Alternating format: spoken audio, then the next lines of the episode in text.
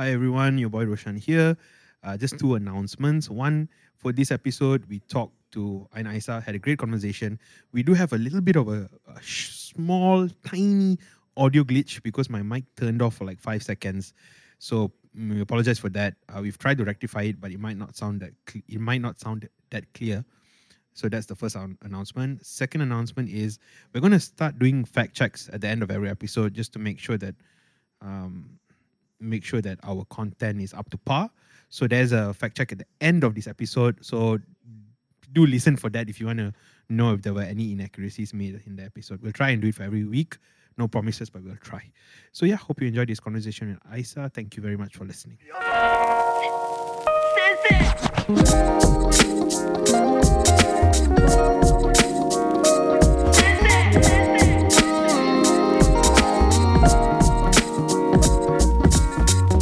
And it's your boy Roshan Gomez here for another one. I'm really excited to have uh, uh, my next guest on the podcast. I was thinking how I would describe her, and the word incandescent came to mind. Oh, a- I don't even know what that means. uh, I- no, just like you have this really nice aura, like really positive and nice and very beautiful, beautiful as well. you are much out. too kind. Thank you very much. Um, how does it feel, Miss Ain Aissa, to be on the podcast? It feels also that same aura I'm getting from you, as well as the lights surrounding me, as well as the women behind your production. Yeah. It feels like a very warm glow to your podcast. So very comfortable. Thank Uh, you for making me feel welcome. I'm really excited to have you on. Uh, I think we've sort, we've sort of become friends through this whole process. Yeah. Yeah? I mean, I would call you a friend. I don't know if you would call me a friend. I would, I would. Uh, we've officially um titled us friends. Yes, we have eaten at each other's house. Oh, yes, we have. Yeah, that's true. Um, and yeah, so yeah, and you prepared a really fancy So did you. I really enjoyed the Domino's. the Domino's. Ah, if only I had the wooden platter to like how you, how you spread out the food nicely for us. Yeah. But during the MCO, I probably see you more than I see my actual close friends. yeah. So we got to know each other through podcasting. Um, I think what had happened was we both joined the Malaysian. I don't know. Did you find us before that, or was it through the Malaysian podcasters? I knew of you before then. before that. Okay, Yeah. cool. Yeah, I think you were one of the early ones to follow us on Instagram. We followed you back. Then I started listening to your content, and I really, really like your content. Uh, and maybe just before we proceed, just to lay down what your content is. So you do this really cool uh, uh, type of podcast in that you're actually really interested in public speaking, Yeah. And you've decided to sort of do uh, uh, different episodes diving into different aspects of public speaking, but in a very sort of deep, introspective way, right? So you would pick a particular issue, like maybe I don't know, confidence, Mm. and how that relates to public speaking, and in general, in a philosophical sense, how you deal with you deal Yeah. with that. Because I realized that public speaking is not the formal, rigid, like speaking type that you know and see on in like competitions where people give speeches. I realized that public speaking is most interesting when you see how actually it plays out in people's lives. So what mm. I like to do is I like to pick guests who have obviously used their communication as well as speaking skills to progress their career, hmm. like an environmental advocate, a startup lawyer. How did debate and public speaking help them in their lives and their future? Because I feel like when you can see it play out in real life, it's kind of like maths. You know, I hate maths. You hate maths because I never know how it applies to my reality after I'm out. But with public speaking, a lot of people also don't see it apply in reality. A lot of my students see it as like just giving speeches or presentations in school. So I kind of wanted to highlight how your dreams and your career aspirations could also be helped by having good communication skills. Yeah, I mean, I think words are really powerful, and we've come to sort of a time uh, in society where mm, I think a lot of people feel defranchised because so many people are saying so many different things, and so there is a lot of emphasis on doing rather than speaking. But I think at the same time, we can't really negate how powerful words uh, can be and the effect they can have on a society or a culture, right?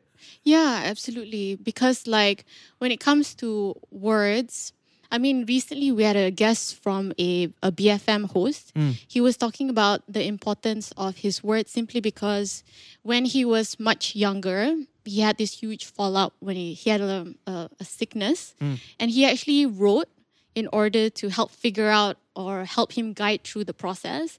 And he found fulfillment in writing and then speaking out about his journey. And then from speaking out about his journey, other people who were going through, yes, fibromyalgia, Oh wow. which is a um, uh, quite a debilitating sickness where you feel constant pain and muscle ache. Um, it was so bad to the point where he had to drop out of school Yeah. when he was doing IB in India.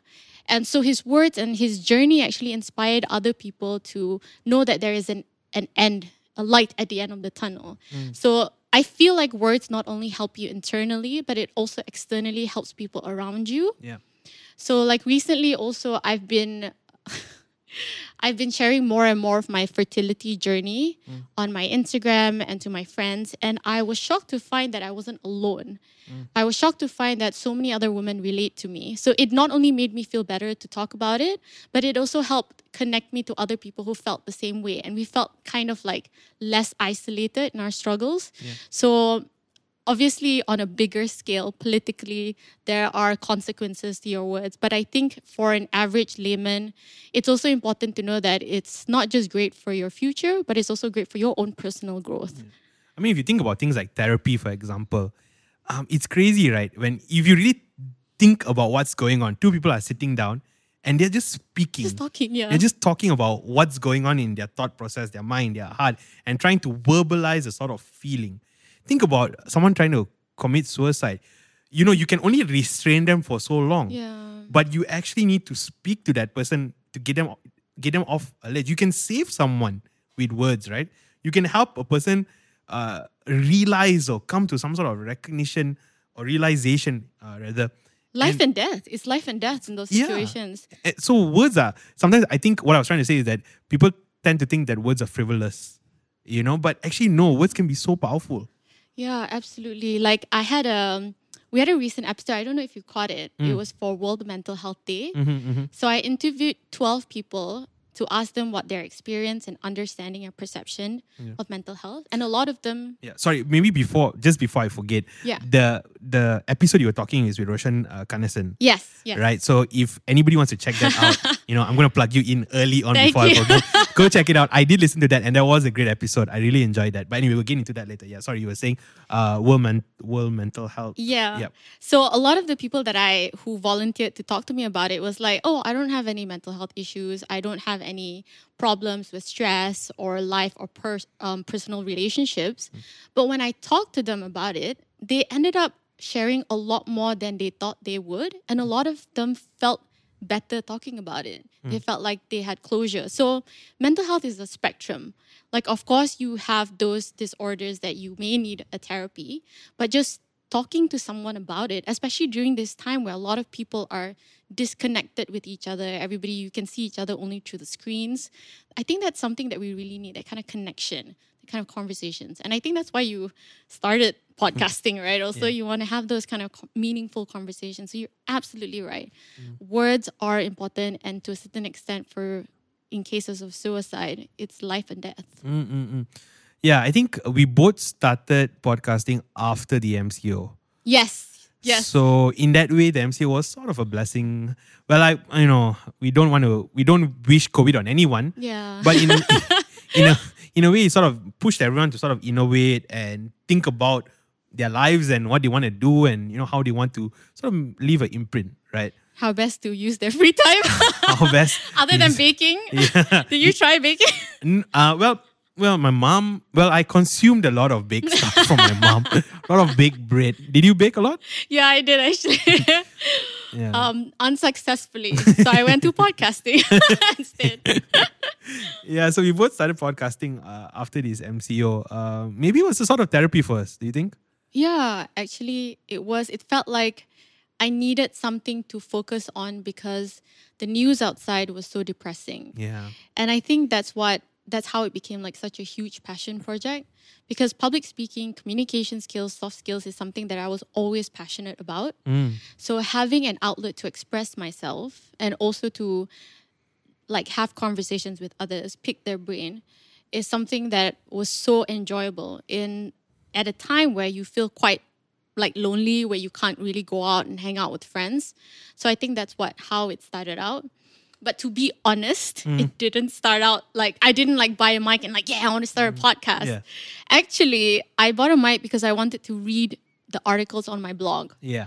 So it wasn't actually like, oh, I'm going to start a podcast. And then I realized that like reading an article sounds super formal. And I was going to scrap that idea. And I realized that I have a mic that I needed to use. So then I realized I listened to a lot of audio media. Yeah. Like I subscribe to The Economist because I don't really have a lot of time to read. So I'll listen to it while driving to work or doing the dishes. And then I realized that I could totally just start a podcast. So that's how it came to be. Well, I, I've loved uh, getting to know you uh, a lot better, and you know, I've gone on your podcast. Uh, I think that's coming out very soon, end of the month. It's actually our finale, so please, Oh, wow. please look out for it.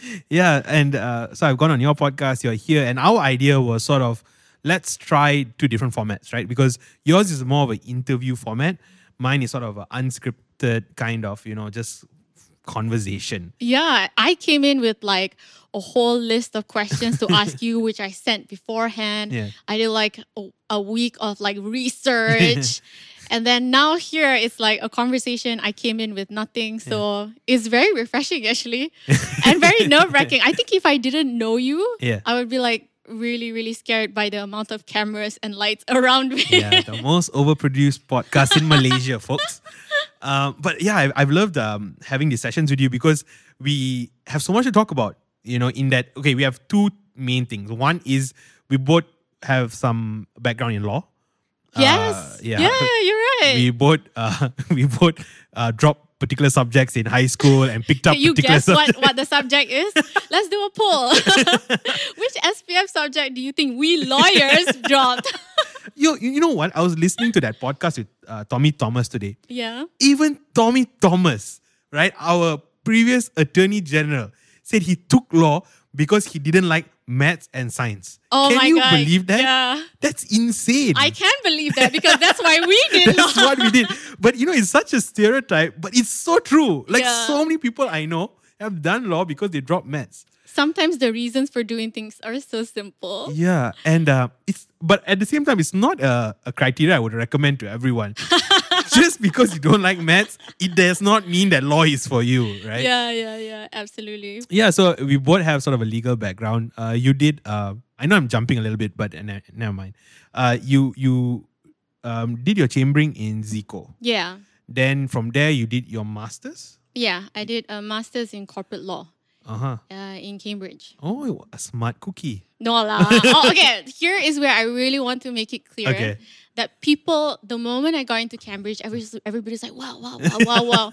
Honestly, people just don't try. Okay, okay, okay. I almost didn't try because Okay. I was so intimidated. sure. And also because there was a 50 pounds entrance like registration fee to sign up. Yeah. But honestly, I realized that they take in a lot of people. Like in my class, my cohort for my MCL, I had mm. another Malaysian. Mm. And in LLM itself, there was quite a number of Malaysians who got in. Hmm. It's just the fact that people are not confident enough to sign up hmm. or try. In fact, the only reason I signed up and tried was because my dad told me, just do it, just do it. If not, I wouldn't have signed up. Yeah. So I really think it's not, and I'm from a public university. I'm from UITM Yeah. which is heavily funded, quota driven Yep. university. I think so so low on the ranking. So like guys, just just try. Yeah. yeah. Honestly. I mean, UITM is a, a you know low in the ranking, but a good, fine university, fine establishment. For law, yeah. Always, uh, sponsor this podcast. You need to put that out. Yes, yes, yes. I am proud to be a UITM alumni. More proud than Cambridge. Please uh, uh, sponsor the. Oh my goodness, how long has it been? Or just only is it? Oh, okay, okay. Well, we had a bit of a scare because my mic went off. Uh, Oh, thank okay. God for that. That's the first time Jane ever jumped out of her chair. oh, I, I legit got scared for a moment. Okay. Um, yeah, so where was I? Uh, we're talking about. Um, But yeah, actually, can I just um, add on that? Yeah. And the reason why I'm sharing this now, and also why I choose to do the podcast, is to sort of like tell everyone that you don't need to be good at speaking initially to be a good speaker. Yeah. I had a lot of guests that came in with stutter, with someone who was like super shy, introverted. You yourself we Yeah. talked about this, you are actually an introvert. Surprise, surprise. Yes, I am. yeah, and yet like so a lot of these people get very intimidated from. So I can give you an example. Like I think I was struggling to explain to you how I'm an introvert, and you also I think found it really hard to fathom, and a lot of people do. Hmm. So I can give you an example because it just happened to me. Um, when was it? Last uh, Friday, Mm. Just day before yesterday. My friend called me over to her office because uh, she and her husband, are, well, her fiance, they're getting married, so we were going to do planning. So I said, yeah, sure, fine. Me, You're part of the planning process. yeah, I'm officiating the wedding. Oh wow! Yeah, yeah.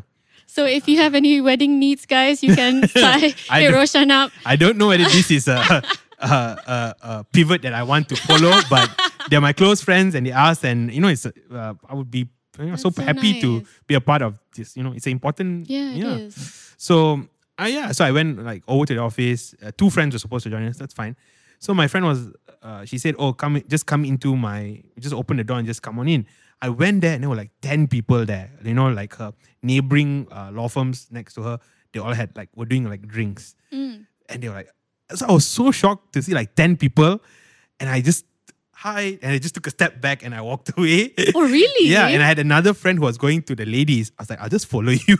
she was like, what? You know, like, no, mind, just give me. A, I need time to like kind of get ready for this. So I followed her out, and then my that same friend came out, and then we had like uh, dinner first. I mean, she she we ordered and we ate first, and then later we joined the group. I just, I think for me, I need time to sort of like, That's really interesting. Yeah. Actually, because you actually know two people in that group, yeah. And yet just the sh- is it because it was unexpected? Yeah, I think it was unexpected, and it was a lot of people from. I mean, just the sheer numbers because it was ten people. Yeah. So- I would feel like Yeah, also like, like, oh my god, Yeah, this and- is a trap. yeah, and I had no indication whatsoever. So I really didn't know it was going to be that many. people. I was like, oh man, you know. So I was like, so I, in that way, I, I would I, I would think that I'm an introvert, lah. But it's also a misconception to say that introverted people don't like to talk to others. No, yeah. It's just that they don't re- they're not very keen on big groups. Yeah, and no, and not only that, I would so like I was say mentioning in your podcast. I think introverts also have the desire to be listened to. They also desire for conversations, but I think it's a matter of they feel most comfortable by themselves in a sort of recharging sort of way. You know, they feel most safe in that yeah. mode. um, and I think they just sort of, sort of need to adjust accordingly. And of course, if you're an introvert, you can't spend too much of time with a lot of people for a long period of time. You need to kind of go back and just recharge. And I, I suppose with extroverts, they can't be like the extroverts stuck in a lockdown now. They're having an extremely difficult time because they just feed off energy from other people. You're absolutely right. So that's why I have a little bit of a problem when it comes to my students. Hmm. So I teach public speaking during the weekends with the Malaysian Institute for Debate and Public Speaking. Mm. So I teach them on Saturday and Sunday. Mm. So obviously classes moved online. So it really helped my shy students. Mm. Suddenly my shy students get so empowered because they are speaking from the comforts of their own home. Yeah. But suddenly, my more outspoken, more extroverted students are not doing well mm-hmm. simply because they thrive off the energy of other people. Mm-hmm. And when they're they don't have that energy, you just feel kind of like down, and they don't feel like taking part. So it's also not to say there's pros and cons in being an introvert and extrovert. it's a different dynamic. Yes, It's a different dynamic. but both can be good speakers, and it wouldn't be hard to learn those skills. Yeah, I mean everybody is called to to speak in their own particular way. You know, some people speak less, but it can have like a super powerful impact, right? You know, you can have that like guy who doesn't speak so much, and then his girlfriend breaks up with him, and he just says, "You'll never, you'll never get someone better than me," and he just walks off. You know, Legend. just he doesn't even engage in the conversation. He just says his four words and he just walks off. Yeah, you know, yeah. you could and he'll some, forever be the one that got away. yeah, the, got away. the tables turn suddenly, right? Or you could have the person who, who can speak out everything so rationally and lay out everything so so nicely, right? And that's also a, different type of skill set, right? Yeah, like um, so I was an active debater in UITM, Sure. and we found that in the Asian debating scene, those who did really really well, like um, teams from Philippines, even Malaysia, as well as Singapore, the top debaters spoke really really fast. We are talking about this Yeah. kind of level of fastness. No, even even faster than that. They- Yes. it's like they try to squeeze as much uh, as much words as they can in that seven in minutes. that seven minutes. Yeah. So we're like, okay, so what it takes is to put in as much possible into your speeches. But if you look at world champions in Mm. Western countries, their pacing is so like soft, not soft, much slower, Mm. and they use lesser words. And then that's when I realized that we are overcompensating for by trying to put as much words as possible, Yeah. or much big words as possible, because we are trained to like the more bigger words that you use, the more impressive it sounds. But actually, the best speakers are the ones who say more with less Yeah, yeah. because then you get the benefit of having an impact but obviously those in the western countries like in in australia in uk us those who typically do best in debates they have a bigger vocabulary and obviously they're native speakers Yeah. But So- it, I struck to say this, but it's also sort of an Asian mentality. The you know, the more you give, the the better it is. Um, and in a weird way, you might be because our Malaysian, Malaysian debaters are good. yeah Like, yeah yeah top class yes Malaysian- we are we are really good actually Yeah. We're like we're the, can say we're top in the world uh, for a lot of uh, tournaments. Yeah. I mean, yes, like even our high school debates, Yeah. um, debaters. So World Schools debates recently, they had it all online. It was supposed to be done in Mexico. Sure. I think we we broke all the way to the quarters, and they only lost to Canada, who became the champions Mm. of the whole uh, competition. So we're we're pretty good. I mean, you don't have to look so far. Our famous Mr. Syed Saddiq Yes, is a debater. debater, Very well-known debater, debater. Mm. ESL champion. Yeah. Lots of competitions. Yeah, But yeah, there's a there's a, also a, in a way it's a weird strategy where the more you speak, the less the adjudicator might not be able to pick up, and in a weird way, you sort of the edu- you confuse the adjudicate adjudicator to giving you more points. Does that make sense? Yes, it's a psychological Yeah. thing. I think the reason why this whole misconception was able to stand is because everyone bought into this idea Yeah. that if you're rushing to finish your speech, you must have a lot of To things to yeah, say. exactly. But actually, it's you're just putting in more words to say the same thing. Yeah, yeah, yeah. And um, it's a weird thing, right? The adjudicator because the adjudicator would feel weird giving the person who spoke less the point Yeah. than the person who spoke yeah, more. you're, you're right. You're right. Do you have uh, experience in debating? Yeah, I was uh well, I'm nowhere near your level or any. No, not not at all. I was a high school debater, but we were in the district with Damansara Jaya. Oh, So- DJ kids. Oh, yeah, they're really good. Good. So we always got knocked out. we always got knocked out, but we always managed to somehow go to the finals, and we would always get knocked out by DJ. Oh, good job. Yeah, yeah, though. yeah, Like, yeah. We would beat the BUs, and then we would go to DJ, and then we would get kicked out by DJ. Um, so we never really progressed further than that. But we we we know I I know the standard because I was going against DJ, and this DJ at their prime especially. Yeah, Um, back then it was DJ and Sri Pamata, right? Sri Pamata, Aman Surya, I think yes, was yes, very well. right. So uh, yeah, and then in college, I, I started up a debate club. Wow, you started up your own debate club? Yeah, because BAC at the time had no societies whatsoever. So we did a, you know, we just internally would debate. You know, I had great debates, but it was never like good. it was just like for fun.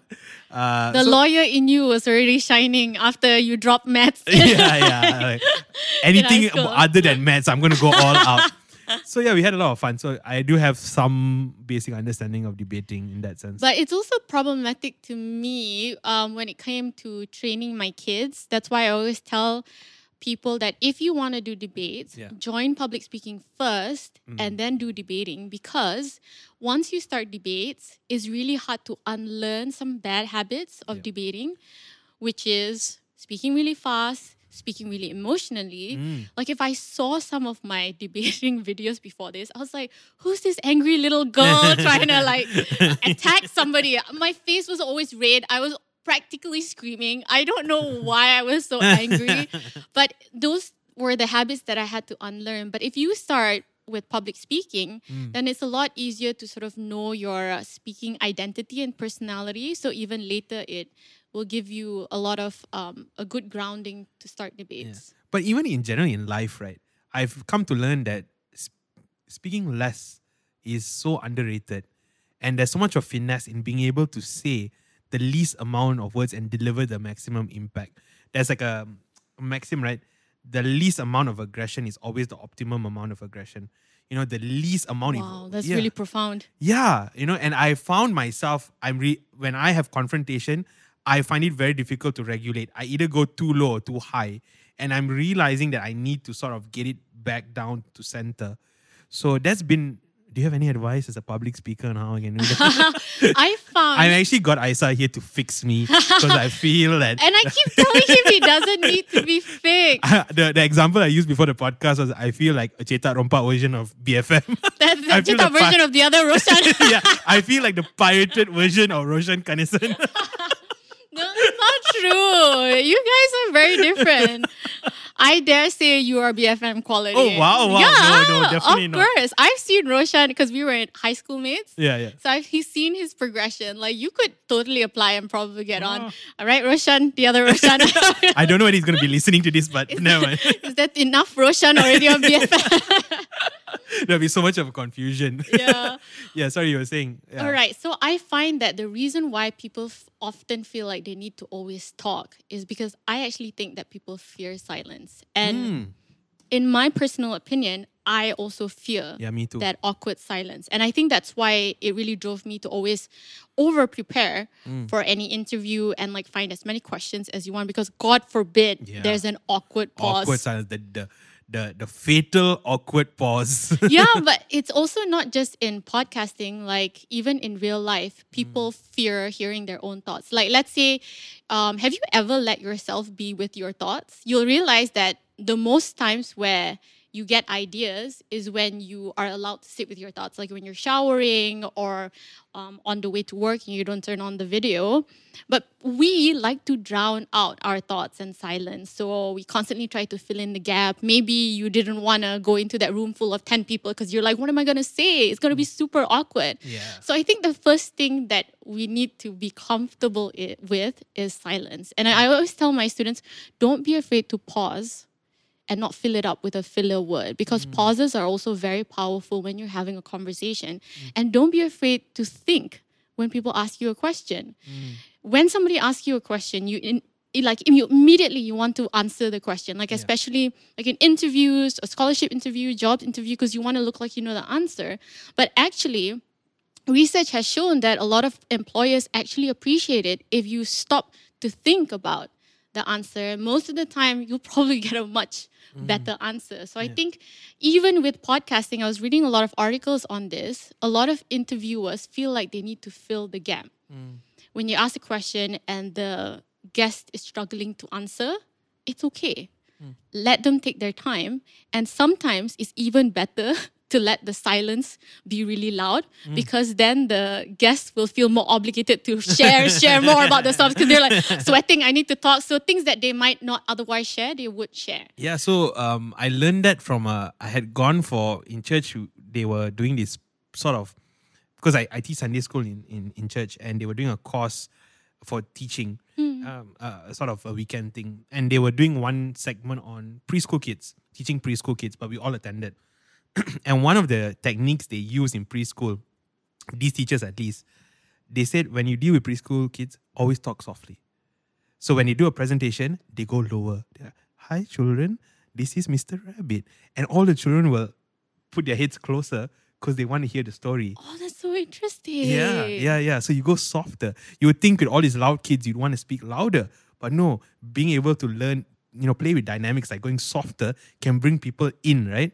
Yeah. I thought that was amazing. That's a really, yeah, that's a really good uh, lesson because a lot of people think for you to be heard, you need to speak really loud. And I also think that there's a, a thing where, do you know that the voices of women 40 years ago are much higher than they are now? Oh. But physiologically and biologically, we haven't changed at all with our anatomy. Oh. But the reason why women have changed their voice to be lower is because traditionally, people with lower voices held more authority Yeah, for sure. like Obama, he's an amazing speaker. Even Bush, to a certain extent, you know, that low tone just gives you that sense of like safety, authority, someone that's persuasive.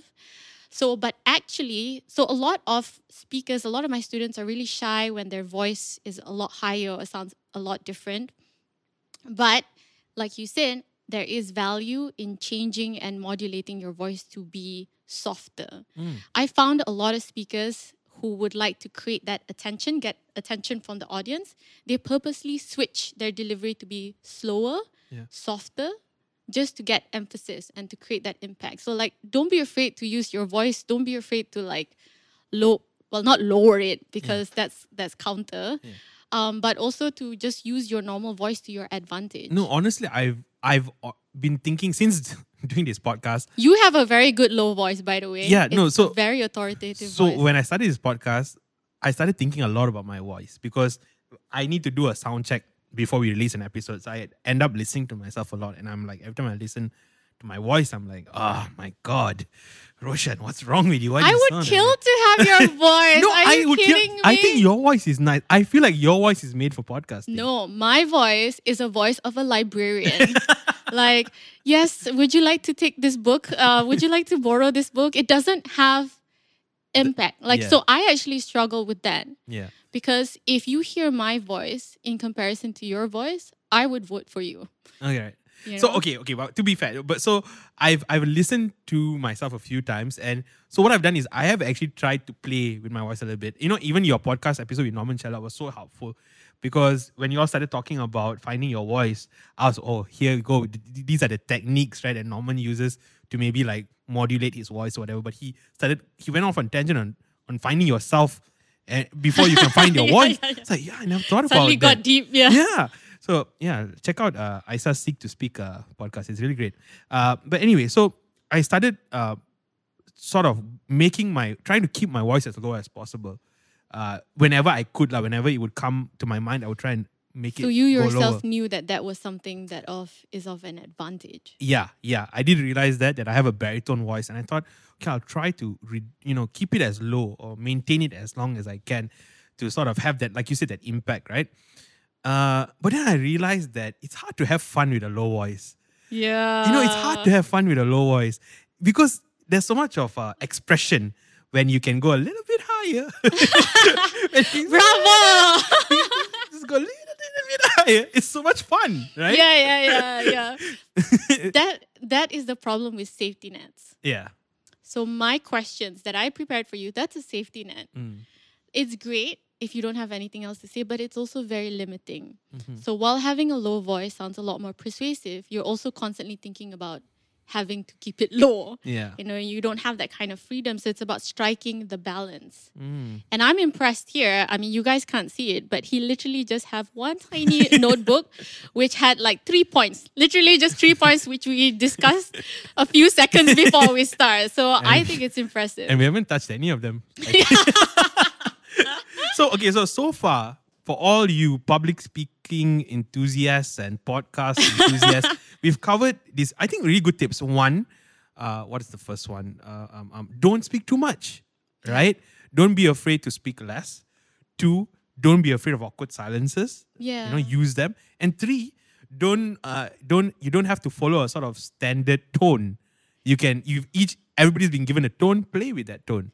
Yeah, absolutely. Play with that tone. Your tone is good. My tone, even though it's not as low as I hope it would be, But somehow honestly, it appeals to people I, like I Roshan. like your voice. I really, really, I honestly thought, wow, Aissa has a wonderful voice. Norman has a wonderful voice. So the feeling is mutual. So that's that's the thing. Yeah. People feel like the audience is constantly judging, Judging, yeah. but actually they're constantly on your side. Mm. They just want you to do well. Yeah, yeah. So I, I should take my own advice and be Yeah. quite happy with my voice. you have a wonderful voice. You don't worry about it. You too. Roshan you're Gomez assurance for you. I do have a funny story about the sort of stereotypes and uh, stereotypes you put on public speakers. lah. Um, there was a famous, um, there was a lawyer who told me, made this comment about a senior counsel, legal counsel in Malaysia, top counsel in Malaysia, does a lot of matters in federal court, court of appeal. So let's call this guy, this counsel X. I'm not going to say the name. Okay? I've learned to be careful about things I say on this podcast. so That's the lawyer in you. yeah, I'm gonna. I don't know, man. He might give me business one day, so I'm not going to say anything. So Mr. X is top counsel, and so this person was telling me the thing about Mr. X is he appears in court of appeal, federal court, and what happens is when Mr. X submits, his client doesn't understand what he's saying, his opponent doesn't understand what he's saying, the judges don't understand what he's saying, and Mr. X doesn't understand what he's saying. but he wins. Wait, But what? wins. Then how? Is this like gravitas? I think it's gravitas. I think his thoughts are so abstract that, that you feel like it's impressive. yeah, and there's also a fear of not understanding. You know, like someone says, uh, "Oh, that's blue," and then it's like confirmation bias, and everyone's afraid to look stupid. So Yeah. yeah, and yeah, that is blue. It's like Inception. Did you like Inception? Yeah, yeah, of course. Did you understand it? Totally. But in my head, I'm like, no, I don't. But I'm not gonna admit Yeah. that I didn't like it or didn't understand it. I was watching a funny documentary that also has this similar kind of confirmation bias. This was in the early, I think it was the early 1910, 19, no, cannot be. It would have been around the Second World War, maybe the 1960s, about there. So they were discovering things like X-rays and, you know, all these different type of rays, right? Yeah. So there was something called, I, I hope I can remember this properly. And it was a French scientist. It was called Z rays. If I'm not mistaken, I will check this. So what would happen is he was a, a leading scientist uh, in respect of electromagnetism. Yeah. And so what he would do is he take a particular type of metal, he would heat it up, and then he noticed at the corner of his eye there would be a sort of it would be vibrating. So they kind of uh, from there um, uh, they extrapolated that this was a new type of ray that you can't see, the Z ray, right? And so he got a big prize from the French government, got money, everybody, and all um, French scientists started to like study these Z rays. They were telling, oh, it has this criteria, it has this criteria, and it's affected by water, blah, blah, blah, blah, blah, blah. So then the American scientists and the British scientists were getting annoyed because they kept on trying to discover this ray, but they couldn't uh, reproduce it. So the I think the British managed to convince American scientists to go down, talk to the scientists, and see the experiment. And the American scientists played with the experiment and realized that that main scientist was imagining it. Oh my god. And Everybody confirmed it. into the idea. Yeah. It's a farce. Yeah, so he, the, the scientist can you see from the corner of your eye? Right? can you see from the corner of your eye? Then the American scientist, what Nobody talking going to say no, right? Yeah, and because American scientists wanted to disprove him. Because if not, it looks so badly on American scientists, right? That they haven't discovered it, right? Yeah, so you, he, there needed to be someone with something to lose, right? To kind of push back. And so then what he would do, he, he told a German scientist, okay, you look at the corner of your eye, I will play with the. Yeah, and so yeah, it was yeah. no difference when he turned it left, turned it right. He still saw the ray, right? I mean, he still saw the thing move. So it's just an interesting thing about uh, uh, uh, confirmation, bias. Like with the housing market as well. Mm. Before it burst, everybody bought in this idea that no one would stop paying for their mortgage. And Mm. of course, this is lucrative until even credit rating agencies were confirming everything that shouldn't have been confirmed simply Yeah. because the market was at that uh, at that time. Mm. People didn't want to believe that this thing could burst. Everybody was making money out of it. Mm-mm. So like we see that confirmation bias happening like in all Mm-mm. industries even today. Yeah. I feel. Do you think that in the debating community there's a, a sort of elitism? Mm, okay, that's a very good Mm. question. I think that um, okay, let's start out with the foundation that anybody can join debates. Sure. Meaning, uh, yes, of course, if you come from an English speaking family and you are a lot more privileged, you come from a private school, so these uh, individuals normally do better at the beginning. But I also believe that because, by virtue of the fact that a lot of public university students also join debates and do well, that it is not something that is super exclusive. However, once you are a debater, there is sort of like this perception that you are smarter. so, what do you mean by elitist? Okay, before I shoot myself in on in the foot, before I mean- I start outing debaters. no, let's maybe better not mention any names. Okay, I'm not gonna mention name. I'm not you might need them to mention come on your podcast. no, I mean I think I've gone for debate tournaments in like I don't know help and you know Hmm. oh, I've gone for opens right as a participant, and you can kind of tell who the top debaters are because of the way they sort of move. They sort they do have a kind of highty fighty sort of like ooh la la I'm you know the top guy. Why are you talking to me? Sort of sort of aura la. Yeah. I mean to be fair, sometimes as an outsider you overread things right. They could be nice, but I've also heard other people say that you know there's sort of a type of it's not like a racial thing. It's not even a, a, a gender thing. It is an intelligence thing, and they do uh, put you know you. It's a weird kind of discrimination. Is you need to be smart, you know, and if you're not smart, you're put down. Yeah, okay. So, what I believe genuinely is that a lot of these top debaters feel like they need to exude that confidence in order to do well. Mm. Because once you have that level of confidence that you are intelligent, that you are smart, that you are able to outprove any kind of theory or argument, then you're best able to do your job as a debater. Because I'm sure you know, losing debates is soul crushing. It is. like having another participant tell you why your argument is flawed or i.e dumb mm. and then later finding out you lost and the adjudicator telling you exactly why you lost it is terribly it's it feels terrible on mm. your confidence. But in the inverse if you were told that you are right that you are a great debater. It's debater an ego boost like crazy. it's a huge ego boost. Mm. And I also think that feeds the addiction. Mm. So that's why you have this sort of aura. And I see this in counsels as well when it comes to lawyers. If you talk to litigators or people in corporate, you know who are the Yeah. you know the people in litigation because it's that kind of aura that they sort of need to have, that image that they need to have for their clients to believe in them, for other people to believe in them. And that's why the Counsel X probably got all of those wins based on that aura.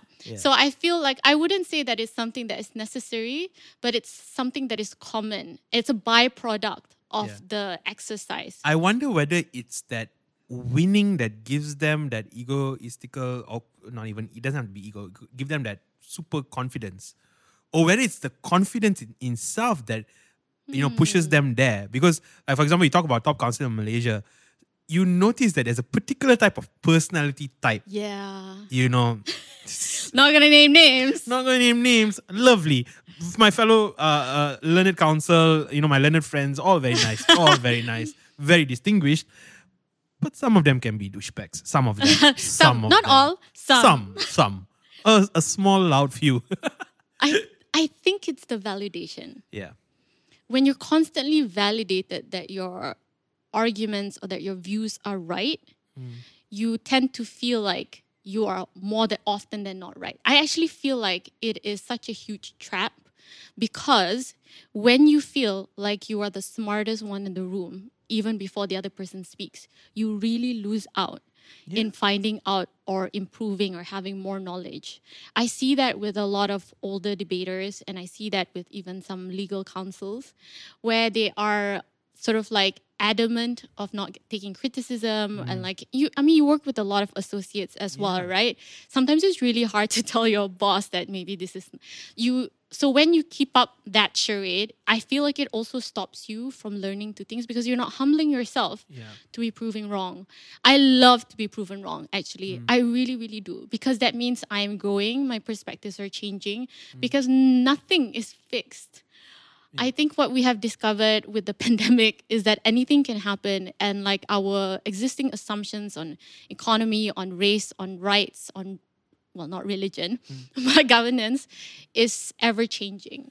Yeah. I mean, you, you surra- if you surround yourself with yes men, you're doomed to foolishness. lah. Because you could be saying the stupidest thing and everybody would just be saying yes. I think I, I remember reading somewhere that Hitler would, you know, kick out or kill anyone who disagreed with him.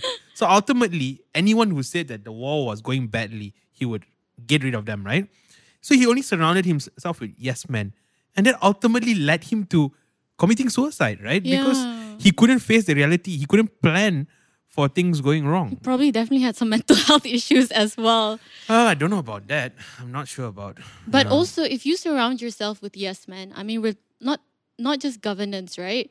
You constantly feel like you need to do more to stay in power, or mm. like you constantly need to. Like I feel like right now the reason why there's a lot of political tensions and political uncertainty is because nobody really has the mandate yeah, like and because nobody has the mandate you're constantly trying to surround yourself with people that you think will forward your cause i'm not going to go into this sure. too much But, you- I, I also have to say that I think I'm not sure whether I would say that it seems like with Malaysian politics there just seems to be a lack of humility. I don't know whether the humble ones are the ones keeping quiet, so we are only listening to the loud sort of you know not so thought out persons. But even the top politicians, right? We are talking our Tun M's. talking our Anwars. You know, you could be either camp. I'm not saying that either one is better. But if we had more humility coming from either one of these men, if we had more humility from Muhyiddin, Anwar, Tun M, so much of our problems would be be rectified. Yeah. But the problem is each one thinks that they are the best. that they are right. That Yeah. they they they represent the will of the people. yeah. Not and it cannot be that all, all of them represent the will of the people. And honestly, as the will of as somebody who's part of the people, Yeah. I actually feel really apathetic. Yeah. Like after the May elections, I was extremely empowered. Like I remember right after when they had the budget 2020, I was super excited to find out like the direction of this new government, what they were going to invest in. And honestly, when this new budget was tabled, I just felt like, what for? Like, It's so sad, uh, uh, ironic slash sad slash depressing that Pakatan Harapan was named Pakatan Harapan. yeah. Because really, it was pa- a party of so much hope. When the elections, when they won, people were so freaking happy. yeah. I never. It was like the only thing that I seen close to that was when Obama became yeah, president. Yeah, yeah, yeah. That's how it felt. Like everything was so charged up, and for it to end in this way, you know, it's just It's so such sad. a mess. We don't even know if our budget will be passed. Like, I don't know.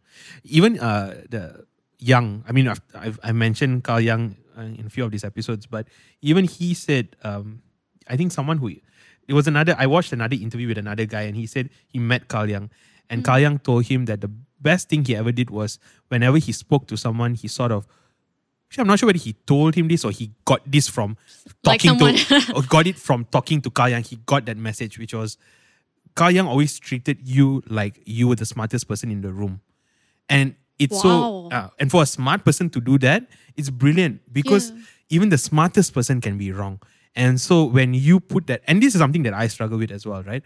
Um, I like to like uh, talk to people and blow their minds, but I realize that I also need to learn that maybe that person can blow my mind, right? yeah, yeah, that's true. Yeah. I feel like the issue is also two pronged.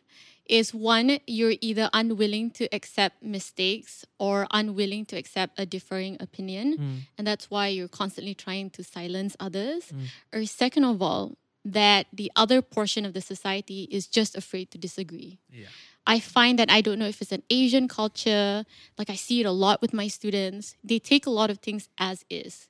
They don't question whether or not it's something that's right. They're just agreeable. And actually, a lot of uh, my younger students, if you ask them for the, an opinion, their standard answer would be a shrug and an I don't know, which I really hate. Like, I hate the words I don't know Yeah. because you can't not have opinions on something. So I find that when you put these two parts of the society together, of course, the one that doesn't want to back down, of course, the one that you know says a lot of things, even though they may not have actions to back it up, will be the one that are become the leaders, and the ones who don't want to disagree becomes the followers. So I think that's that's a huge issue. well, not in my opinion, anyways. Yeah, yeah, yeah. Um, I I find you very interesting because from talking to you and getting to know you, you come off. I well, I don't know you whether this is you all the time, but you come off as someone very po- positive, uh, someone who likes to empower others. But again, you're also someone who I think socially is very liberal, uh, or maybe progressive might Yeah, be the I'm- better I'm- word.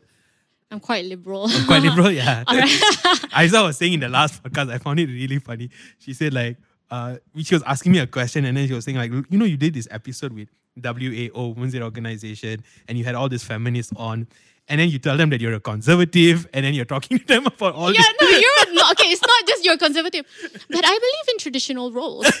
I believe that gender roles still have a place in the world, and I think I mean I don't know. The, the, I didn't see the two girls in person, but if I'm with them, I will like what? you do know who we are, right? Like Oh man, I found it so funny because I also didn't realize how absurd that might look like. But yeah, I mean, even Jeremy was like, "Uh, no, bro, yeah, yeah. I disagree." Oh man, but I love that. I love putting um, different people together and having ideas clash because I think we can uh, have differing views and we can break we can uh, break bread after that. We don't have to be damn enemies, lah. You know, we can have different opinions and there are things we can learn from everybody, right? So like with you, right? Okay, you're liberal. Uh, but you're very empowering. You're very positive at the same time. I like how you say but. Are you liberals usually not empowering? so what I want to say is I've come to meet many liberals who are very angry at the world because sort of the liberal basis is injustice, right? We want equality, we want equity. The world is sort of inherently unfair sometimes. It comes off like that, right? I don't know whether they really believe that. And um, I've definitely met select individuals who who really, really come off as being really angry at everything. And sometimes it can be things in their own life. They have faced such injustice, right? They have faced um, such it's hard not to be angry. They they face such hurt, and so their worldview is very negative. Whereas for me, I guess as a person, I sort of believe that people. Um, I know people can do bad things, but I just think that you know I, I had this interesting thought. Uh, before I ask you the question, I had this interesting thought. I was thinking about like how people scream when they're in pain, Mm. and uh, people scream when they are in danger. And I was thinking about how you it's a it's a deep biological thing, right? It's to like scream. visceral. Like, visceral. yeah. You do it as a baby, right? Yeah. And I was thinking about the sort of evolutionary where does that come from? I think it can be two things. It's either it's a way to scare off predators. You scream, you scare them off, Mm. or it's a call for help. Yeah. And I like to think that it's more the call for help. And I was thinking that when everything else in your when you're in such deep pain and hurt and your whole brain shuts down, deep down you scream because you know that someone is coming to save you. I like that idea that we scream because we know that we are meant to be helped and that we know deep down that there is someone out there that will rescue us. So I, I just like to think that deep down people are meant to save and be saved and Yeah. that it's not all taking advantage of and predatorship even though there is those aspects but deep down we are made for other people right so I just find sometimes with the liberal sort of language, with all the calling out of injustice, there's a lot of anger. But with you, though, I don't feel that at all. You know, you seem to be someone who still manages to find a balance between the two, speaking out about things that you think are important, but at the same time empowering people, uh, spreading a sort of positivity. So, how do you find that balance? How, how, how does that work? what makes you tick, Ain Aissa? wow, that's such a like deep question.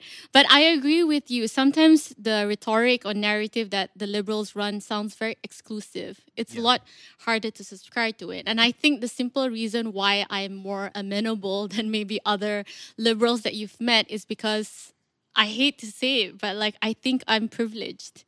I have not personally be, been persecuted based on my identity or my race or my mm. views.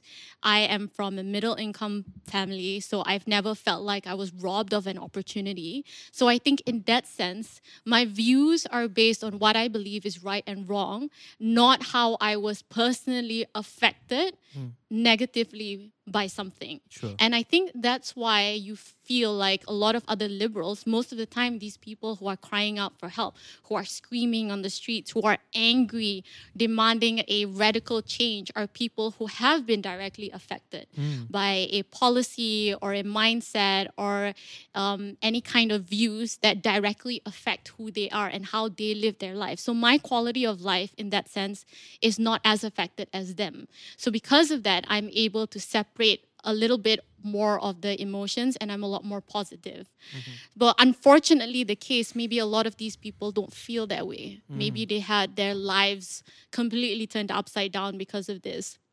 So I think that that's why I'm not not because of any profound state of like self or zen No, or no eat, pray, love moment. no, I'm- body I, free I wish I Yeah. Mm, wish it was the case, but it isn't. Mm, mm, and I think that you're absolutely right. A cry of like, for example, if somebody is having an argument, right? You have when they feel like they're not being heard, that's when people start shouting. That's when people start resorting to violence. Yeah. And this is how they feel, like they are not being heard.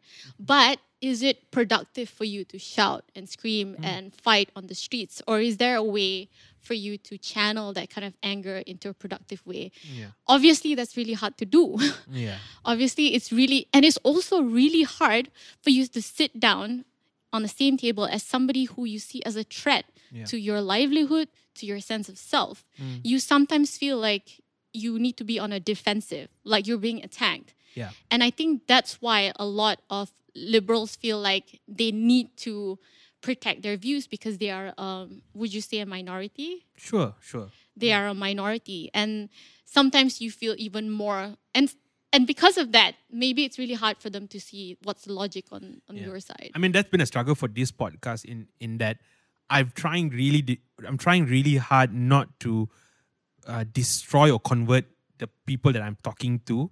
I want to generally hear their thoughts and ideas, but at the same time, I want to challenge those thoughts and ideas. Hmm. So the struggle for me has sort of been finding the right tone or the right, you know, the right level of aggression to without scaring the person off and in the same time inviting a sort of deeper deeper conversation it's been really tricky I think you have struck the balance, actually, to be honest, because I'm saying all this, Yeah. but I find it hard to disagree. Mm, I you see me as somebody who is positive, Mm. something that is empowering, but I find it hard to impose my will. mm, Be- because in some circumstances you need to be able to put your foot down and say no, this Yeah. is the right thing, or no, I really believe in this. That it's okay for you to disagree, but this is what I believe. I find myself, and that's why I feel like to a certain extent, I also subscribe to that problem of following. yeah It's very hard for me. There are a few things that my guests have said which I personally really disagree with. like me lah. Uh, hmm, but I'm not gonna say it. but I didn't feel like I needed to have that conversation, or I didn't feel like I need to push. So that balance is also very difficult for me because mm. what are you trying to prove if you're mm. trying to push a point? sure What are you trying to achieve? yeah So what are you actually what are you trying to achieve when you try to strike that balance? Is it because you want to show that there is uh, discourse on both sides? no i think i'm just fascinated by people you know i just think people are so interesting and fascinating whether you're super conservative and trump supporter or whether you know you're really liberal and you know you're out there marching uh, i do get but so i i i'm I, i've always liked to talk to people and find out their stories i really like stories i do get annoyed at irrational people this is my pet peeve Okay, what's irrational, quote unquote? Because what I I struggle with that def- definition. so okay, I can give you an example. There was one time I was doing a, a, a project. Uh, we were organizing an event. Okay, I have some background in odd jobs, and one of my odd jobs was event you management. do a lot of I, things. you know, I used to work in a I used to work in an oil palm estate As as an intern. You you used to intern for a politician. You used to intern for. A, where did you find that? time, Uh, Virgin? throughout my life, I was, a, I was intern in a sandwich shop. I interned in an oil palm estate. Just so you guys know, he's still quite young, so I don't know where he finds this time. but yeah, anyway, so what was I saying? Uh, yeah, so we were doing an event management sort of thing. So we were setting up, and I had set up uh, this sort of setup before, and I learned how to do it in a very, uh, uh, I would say, efficient, very fast method of setting up this particular setup, right? So, but someone had taken over my role, and I had moved to like sort of like I was supposed to supervise, but you know, this is his area. He's Yeah. in charge of the logistics. He's supposed to set this up. I'm supposed to supervise the whole thing as, as a whole. Oh, not bad. I intern a lot of power. uh, yeah, it's not really intern. I, I I just don't know how to explain it. But anyway, so then um, this person, his idea was let everyone take their time so he can do it properly. So, but for me, I kept on telling him, look, I hear what you're saying, but there is a more efficient way of doing this. Hmm. You can have a plan and just follow the plan. You will do it safely and very fast because now it's taking an extremely long period of time. Then he was like, so I was saying, you know, there's a better way to do this. Then he said, no, you have your way and I have my way. I was like, no, there's one way that's better. Then he was like, we can agree to disagree. And I said, no, we can't agree to disagree because I'm stating a fact. I've done this. Is it a fact? I've done it faster, efficiently. It's a tried and tested system that works. It's like, um, I we can agree to disagree. No, we can't agree to disagree. I've done it before. That's your way. This is my way. No, there's no your way, my way. One way is better. I disagree. I can't take it. you know, I almost my exploded. God. I just can't take. You know, like people who like use a sentence to sort of cut off your argument in a way. yeah. Like it doesn't matter because Yeah. uh, my way is another way. Yeah, you know, because in that particular circumstance, there was a tried and tested method that worked and was way more efficient. But you discard, disregard the efficiency and say, no, that's your way. This is my way. Yes, but one way is better. No, I disagree. What do you mean you disagree? You can say you don't want to use the method, but one way is better than the other. Yeah, yeah, yeah, yeah, yeah. I still feel the anger even though it's Yeah, I'm like, uh, I, I feel it. I, I feel the anger too. I'm like, but yeah, that's um so I, I dislike irrational sort of arguments and I disregard I mean I dislike people who sort of um you know just they speak over other people and they don't listen. You know, some people they have an agenda when they're listening to you. They're not really listening to you. They're just furthering their agenda. Do you, you get what I'm saying? no, no, I understand. They're giving you a false uh, premise to stand on. I feel like if anybody has a conversation with the intent to already know that they are right, then that's not an honest conversation. But in terms of what you were saying, the sad reality is that emotions actually drive people to action. It is not logic, unfortunately. Unfortunately. I mean, even if you look at, let's look at human communication. I think if you look at the percentage, I think it was Dr. Mehrabian, he's a psychologist. He said that um, communication is divided into three the words that you use, your body language, and your voice, your tone. So the words that you use was only like, I think, less than 30%. The rest made up like 70% of how people perceive. For example, I can say, Roshan, I'm having such a good time here. Would you believe the words that I use Mm-hmm. No, or no, no. how I Uh, say she had her eyes rolled up and she was doing a whole. She had a very sort of um, uh, East Coast sort of I don't know where that came from. like a really Paris Hilton sort of vibe. Like a really atas Aissa was born out of nowhere. yeah. And like I always tell my students, every time you end a speech, have a call to action.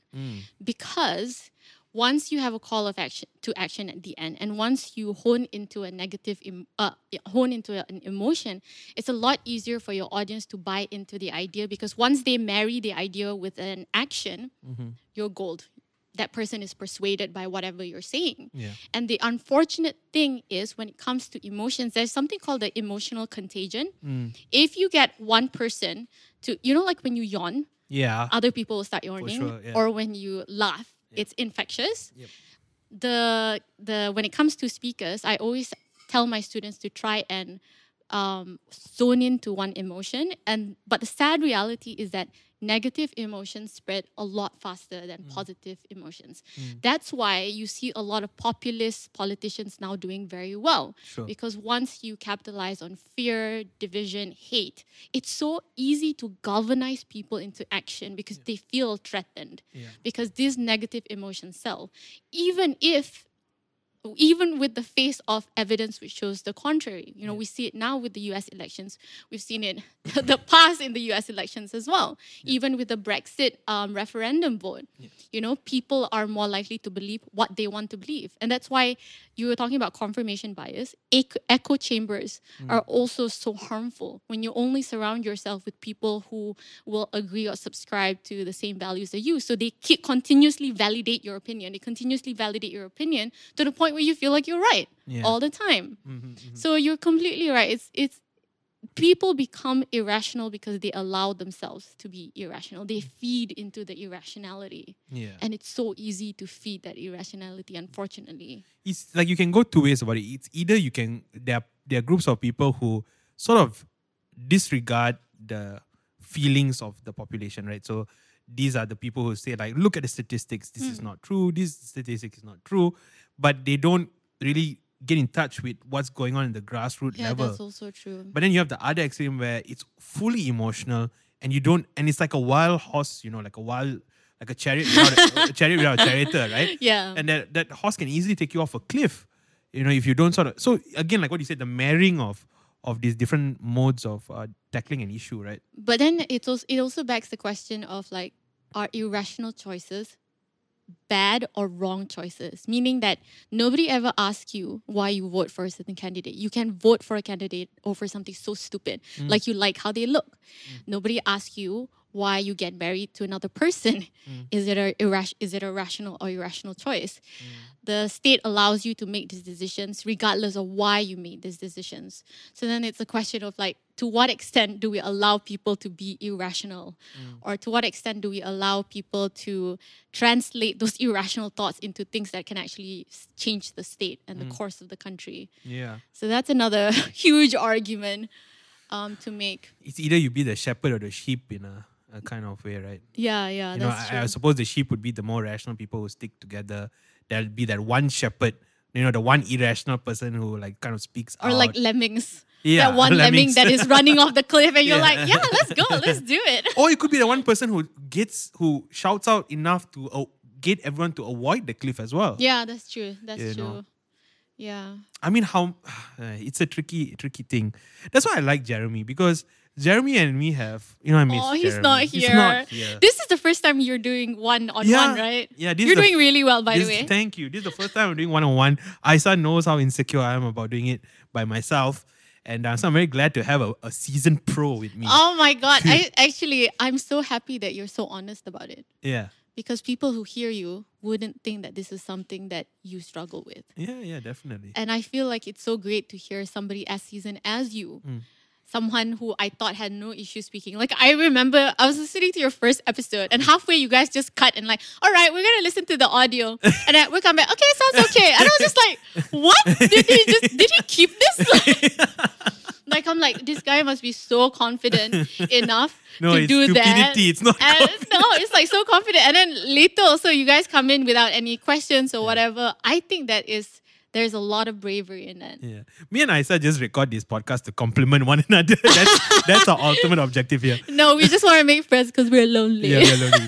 but you know, yeah, that's that, that's why I, I really like Jeremy because me and Jeremy completely divergent uh, schools of thought in almost every res- respect, right? But very informed though.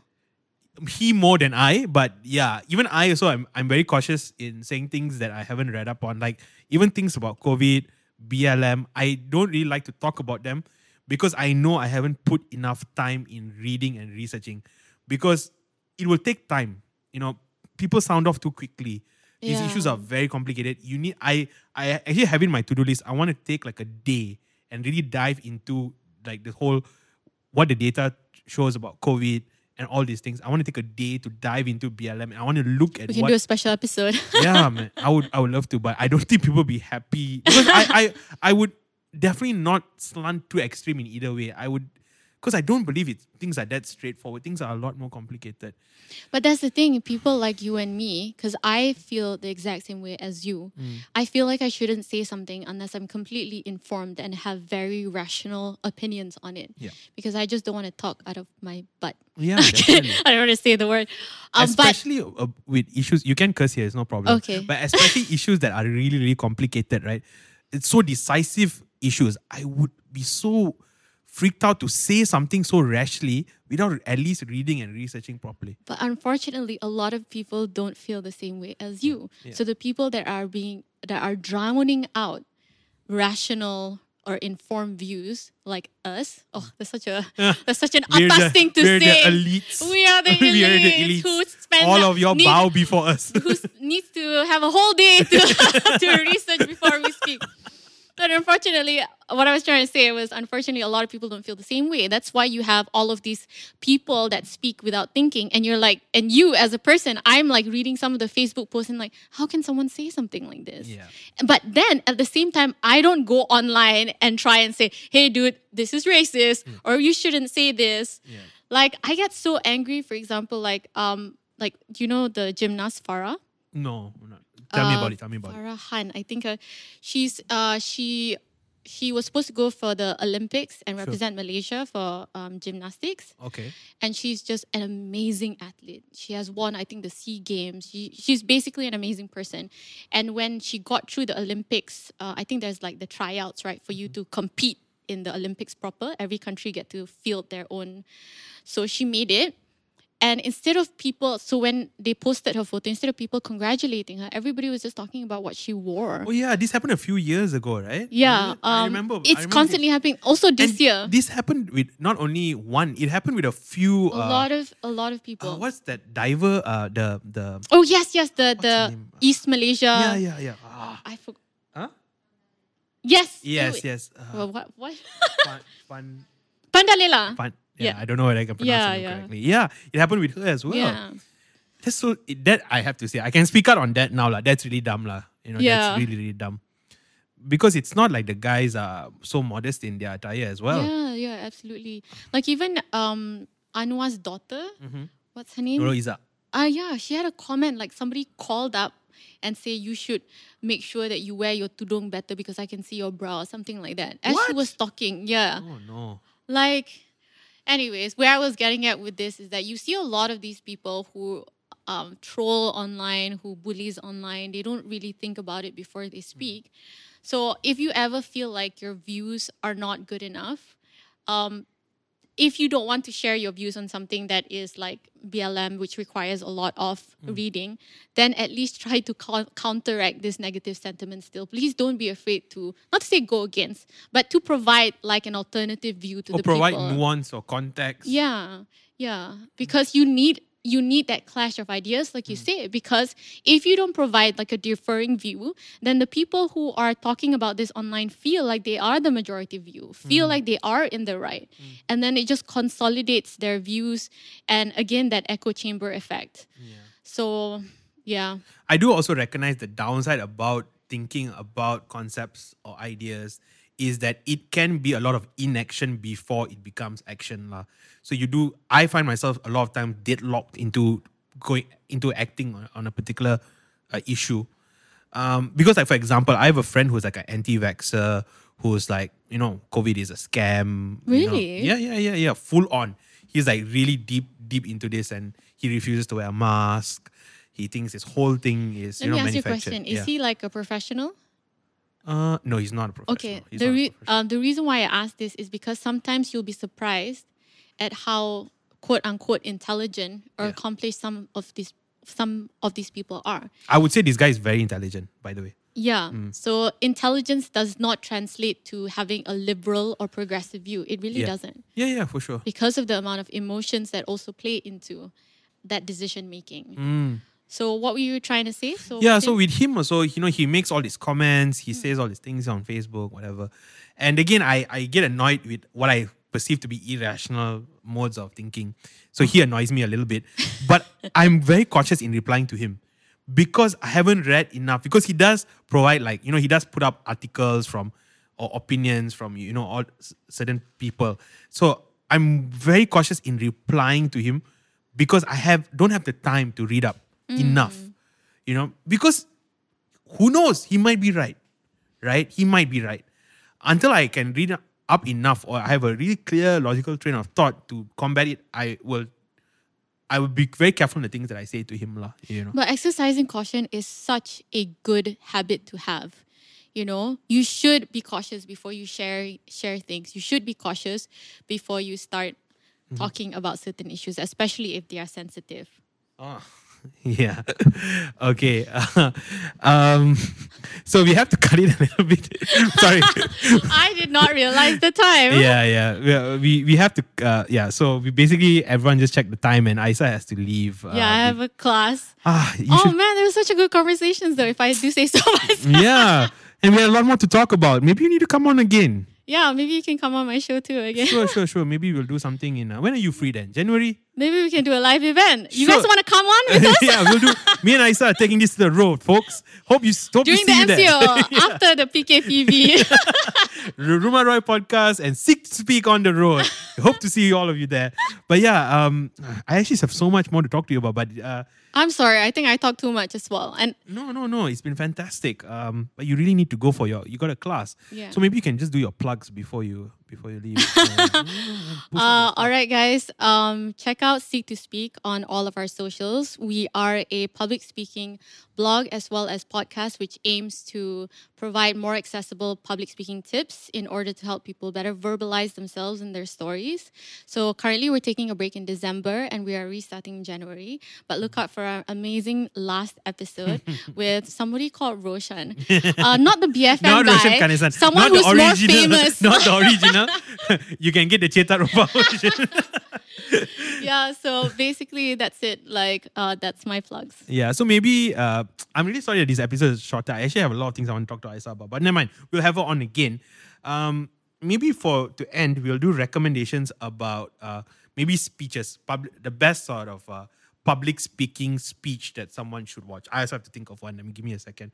But if you have one, you can say it first. Okay, so this is really subjective. But first of all, a really good place to start is all the TEDx talks. Mm. Um, they have a huge network of speakers and they're all really amazing. But if I had to pick one speaker that really resonates with me, and I, I, I don't know if you know, but it's actually someone called Reshma Saujani.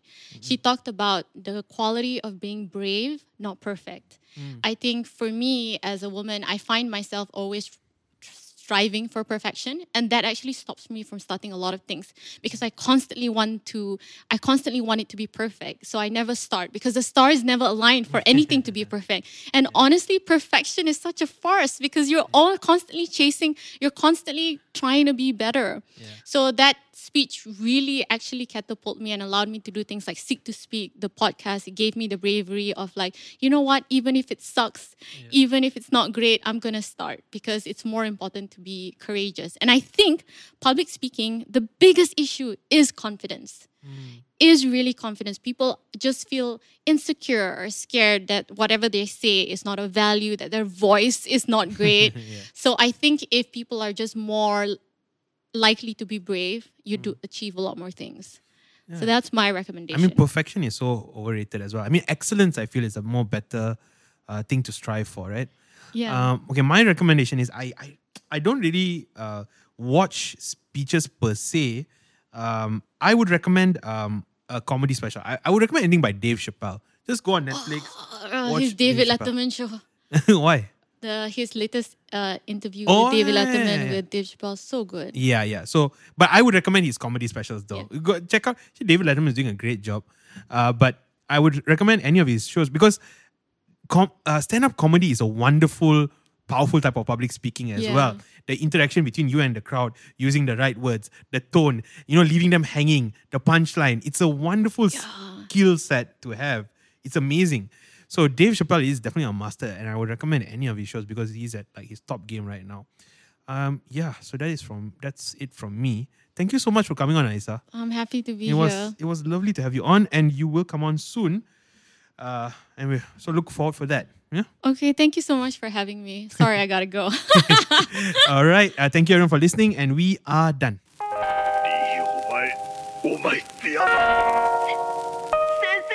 Hi, everybody. Uh, we hope that you enjoyed that uh, conversation with Aissa. So, what we're going to do is at the end of every episode, we are going to do a bit of a fact check to make sure that we don't say anything. Uh, uh, we don't say anything that's factually incorrect. Not for anything, but just to make sure that the well, the content is up to par. So, in this episode, not many uh, factual errors, just one. I spoke about um, Z rays, and it's actually not Z rays, it's actually N rays. And they were described by French physicist uh, Prosper René Blondlot in 1903, not the 1960s, 1903. Uh, but other than that, uh, everything I said about it is true.